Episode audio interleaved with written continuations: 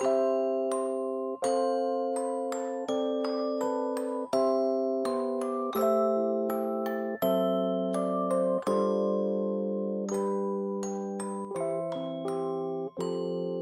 彩讲故事，儿童双语故事第四十六期。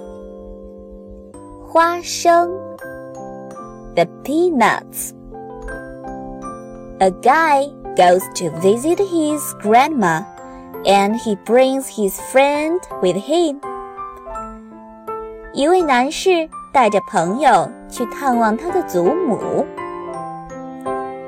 While he's talking to his grandma, his friend starts eating the peanuts on the coffee table and finishes them off.